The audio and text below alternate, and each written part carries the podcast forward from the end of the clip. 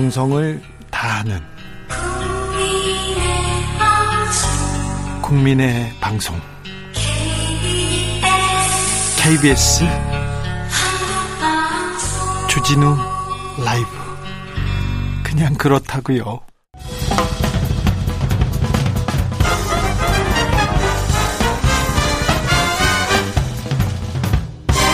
훅 인터뷰 흑 인터뷰 이어가겠습니다. 코로나 확진자가 다시 7천 명대입니다.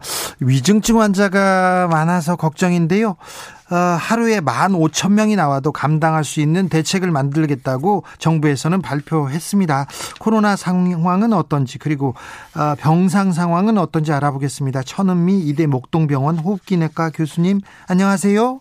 네, 안녕하십니까. 위중증 환자가 많습니다. 이 상황 어떻게 보고 계십니까?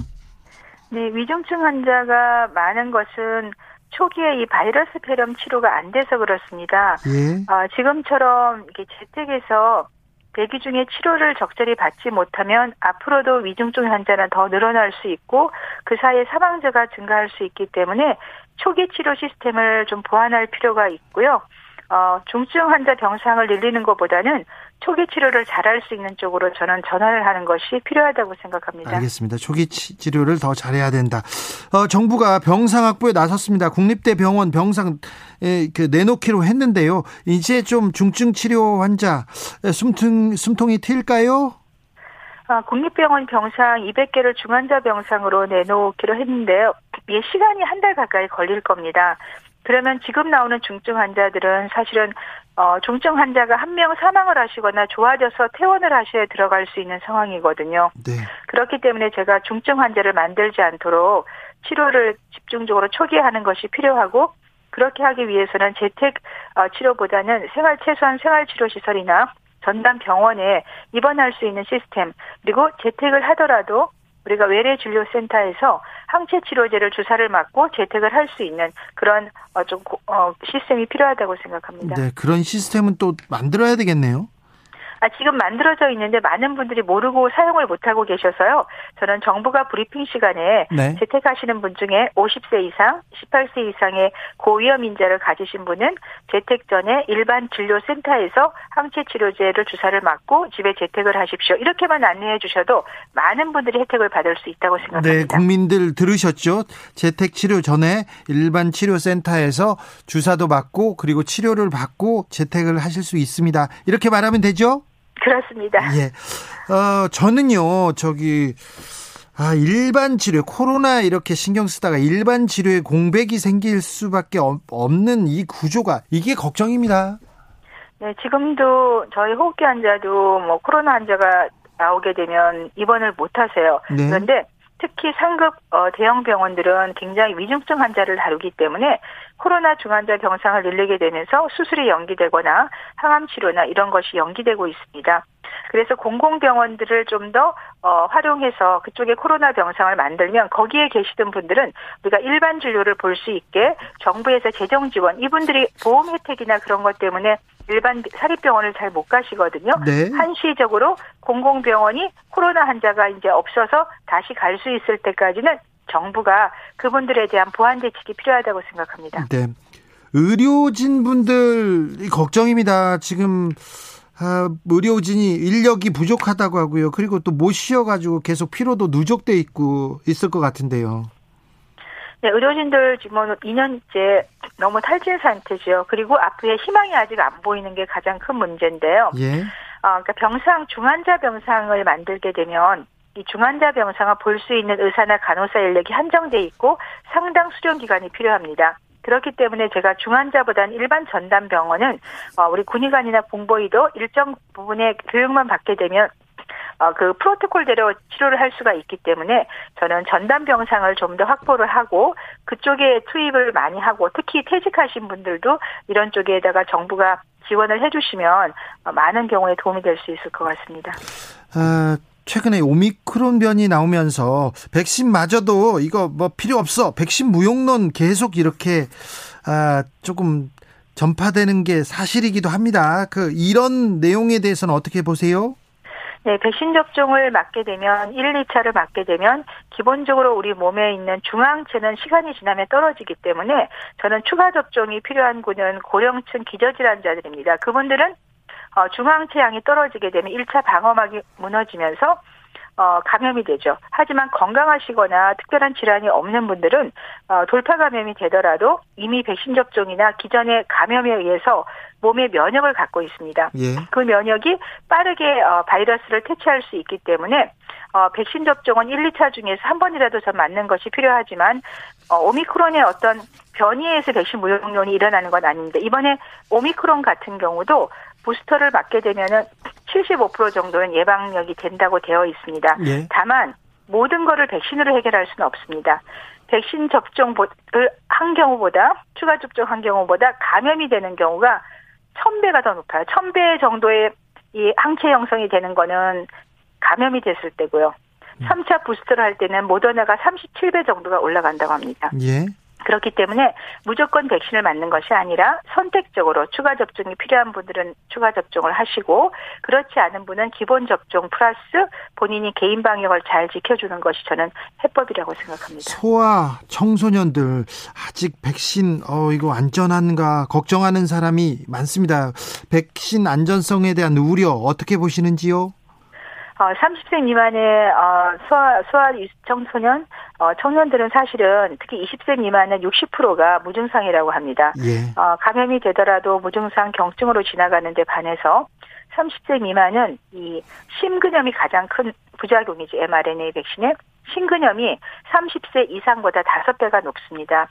특히 정부가 심근염에 대해서 이 심근염은 증상은 있지만 진단이 상당히 어렵거든요. 네, 그러한 걸 고려한다면 저는 30세 미만은 본인이 기저질환이 있어서 고위험군인 경우는 백신 접종을 맞는 것이 맞고요. 그 이외에는 개인 선택에 의해서 저는 선택을 하고 특히나 학습권을 침해하는 백신 패스에 대해서는 저는 개인적으로는 어, 반대 의견을 갖고 있습니다. 그래서 예. 정부가 그런 면을 잘 고려해서 학습권이 침해되지 않은 한에서 개인의 선택에 의해 백신 접종을 하도록 해주는 것이 필요하다고 생각합니다. 아, 최근 SNS에 코로나 백신 안에 미생물들이 많나, 많다, 내가 직접 봤다, 이렇게 주장하는 의사분들이 있는 것 같아요. 이건 어떻게 보세요? 네, 이 점에 대해서는 저도 뭐, 어, 찬성하지도 않고, 예, 확신을 할 수가 없습니다. 이 점에 대해서는 정부와 어, 의료계에서 어, 진실이 무엇인지 확인을 해서 이게 정말로 거짓이라면 확인을 해서 국민들에게 알려야 되고 또 다른 문제가 있는지에 대해서는 저는 확인이 필요하다고 생각을 하고 예, 저도 이 점에 대해서는 조금 의문을 갖고 있습니다. 이런 이렇게 되기는 상 거의 좀 불가능하다고 생각을 하거든요. 백신 안에 미생물이 막 살아 있고 뭐 그러기는 어렵습니까?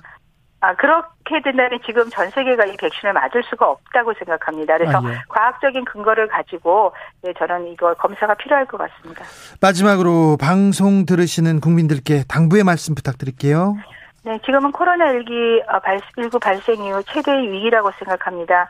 그렇지만 우리 국민들은 잘 이겨내실 수 있고요. 제가 하나 부탁드리고 싶은 것은 정부가 병상을 마련하고 있고 한 한두 달이 있으면 효과적인 경보치료제가 도입이 되면 많은 분들이 집에서 재택 시에 치료 가능합니다. 다만 지금부터 한 달 정도 우리가 위험이기 때문에 연말 연시 모임을 최대한 자주 해 주시고요.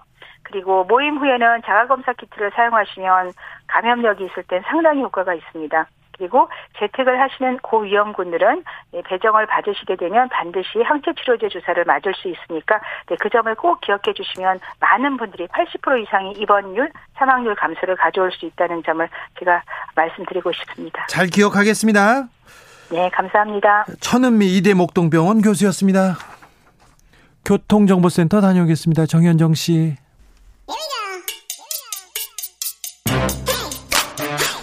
뉴스를 향한 진지한 고민 기자들의 수다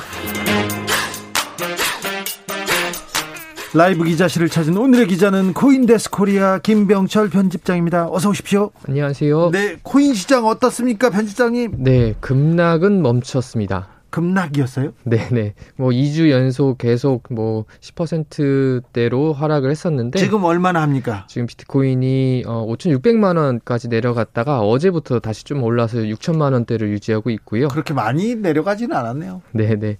그리고 이더리움은 지금 500만 원 수준에 거래를 되고 있습니다. 네.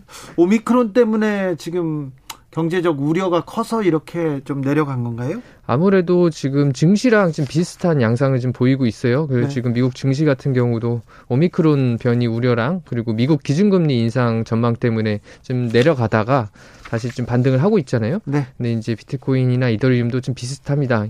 이게 예전에는 비트코인이 이제 안전자산인 금과 비슷하다라는 시각이 있었는데 요즘에는 이제 어 증시와 같 은 위험 자산으로 보면서 같이 오르고 같이 내려가는 이제 추세를 보이고 있습니다. 네.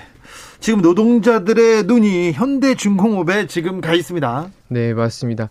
어, 지난 9년간 이어온 현대중공업 노사 간 소송에서 어, 대법원이 노조의 손을 좀 들어줬는데요. 네. 네, 그동안 이제 상여금을 통상 임금에 포함하느냐, 네. 요- 이게 이제 논란이었는데, 네. 이제 대법원에서는 통상 임금을 좀 확대 해석해서 어, 지급을 하는 방향으로 파기 환송을 했습니다. 네. 그래서 지금 3만 8천여 명의 근로자 에게 최대 6천억 원대의 추가 임금을 소급해서 지급해야 될 가능성이 꽤 높아졌습니다. 이 판결이 어떻게 어떤 영향을 미치게 됩니까?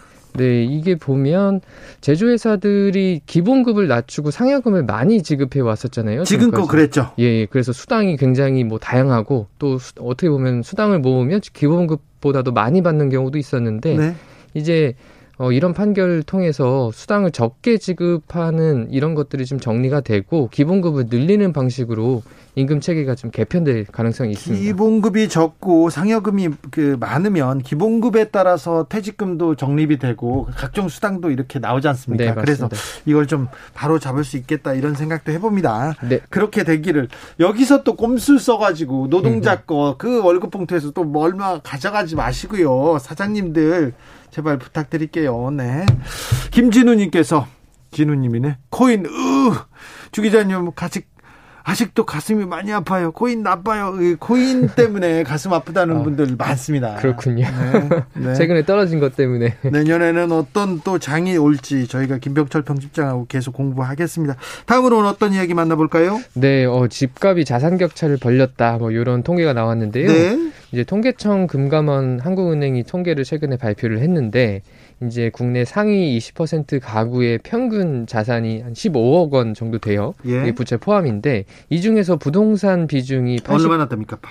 무려 84%입니다. 아 그렇군요. 거의 이제 15억 자산 중에 12억 원이 부동산에 이제 가 있는데 네. 또 이제 반면 이제 하위 어 20% 가구의 자산을 좀 보면 부동산 비중이 30%밖에 안 돼요. 네. 그래서 결국은 이, 이, 어, 작년부터 해서 부동산 가격 상승이 계층 간 자산 격차를 좀 벌린 구조로 어, 만들어졌다라는 네. 해석을 할 수가 있습니다. 부동산은 비싸잖아요. 그래서 부자들이 많이 가지고 있고 뭐 가난한 사람들은 갖기 어렵죠. 사기도 어렵죠.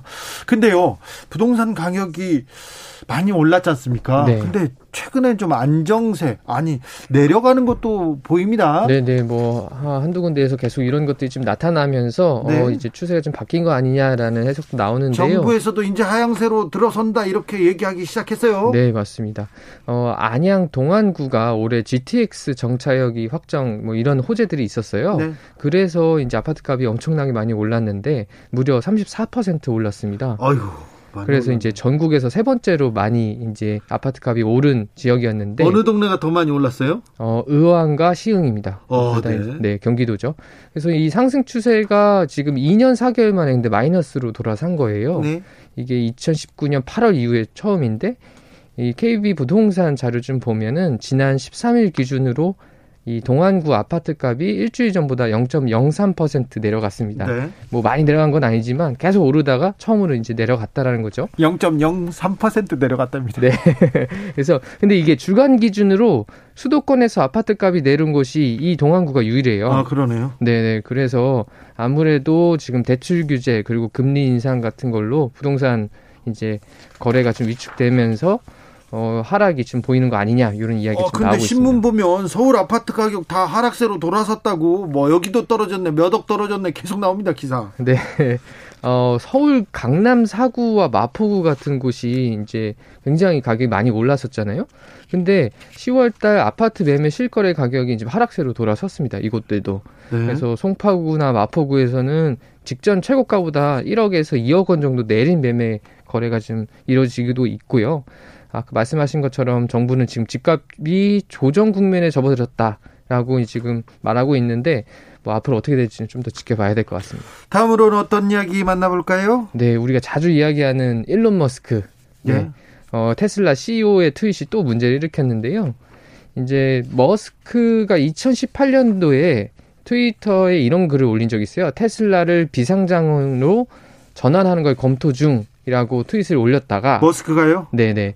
그랬다가 미국 증권거래위원회 이제 금융당국의 그 주가 조작 혐의로 조사를 받았습니다. 이부 이건 굉장히 심각한 지금 마, 말인 것 같은데요. 네네.